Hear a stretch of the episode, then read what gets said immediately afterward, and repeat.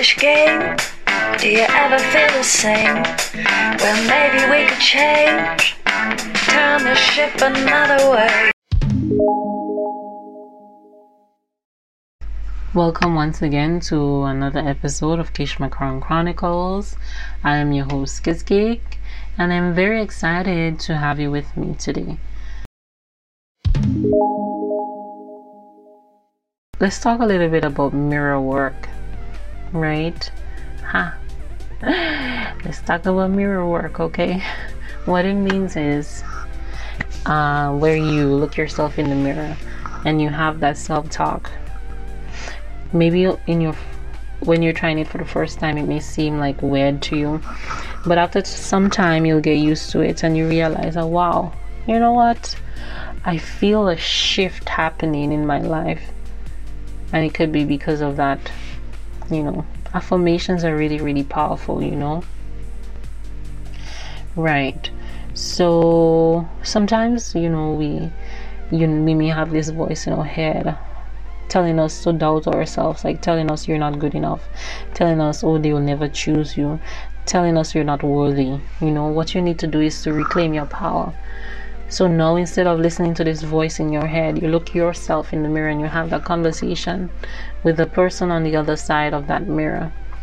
And you say to her, You are worthy. You are special. You deserve it. You say to her, I love you. You say to her that you're the most amazing being to ever walk on this earth. You deserve all good things. Good things are coming to you. Accept it, open it. Open your arms and accept every single good thing that comes your way because no other person is deserving of this than you.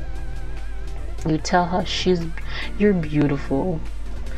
Ah, you're magnificent. Ah, there's wow.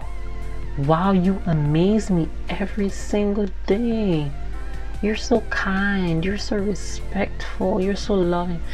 You just talk to her like a friend right? Like the most amazing friend that you've ever had. You know, you give her the reassurance, you just remind her of things that she may have doubted before.